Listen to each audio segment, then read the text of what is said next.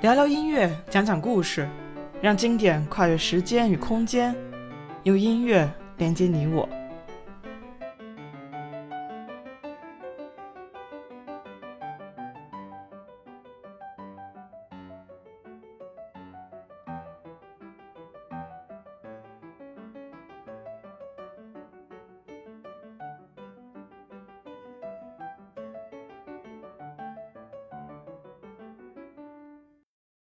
大家好，我是王一农，一名在德国的古典音乐从业者。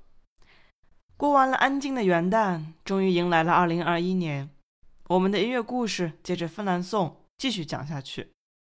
说到斯堪的纳尼亚半岛上的著名作曲家，不得不提来自挪威的这一位爱德华·格里格。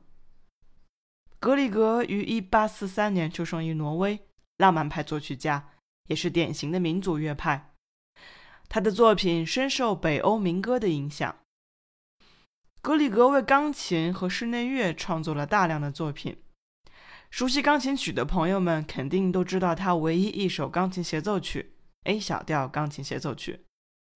我记得在某一部台湾偶像剧里，每当遇到十分紧张的场景时，背景音乐就用了这首钢琴协奏曲的开头。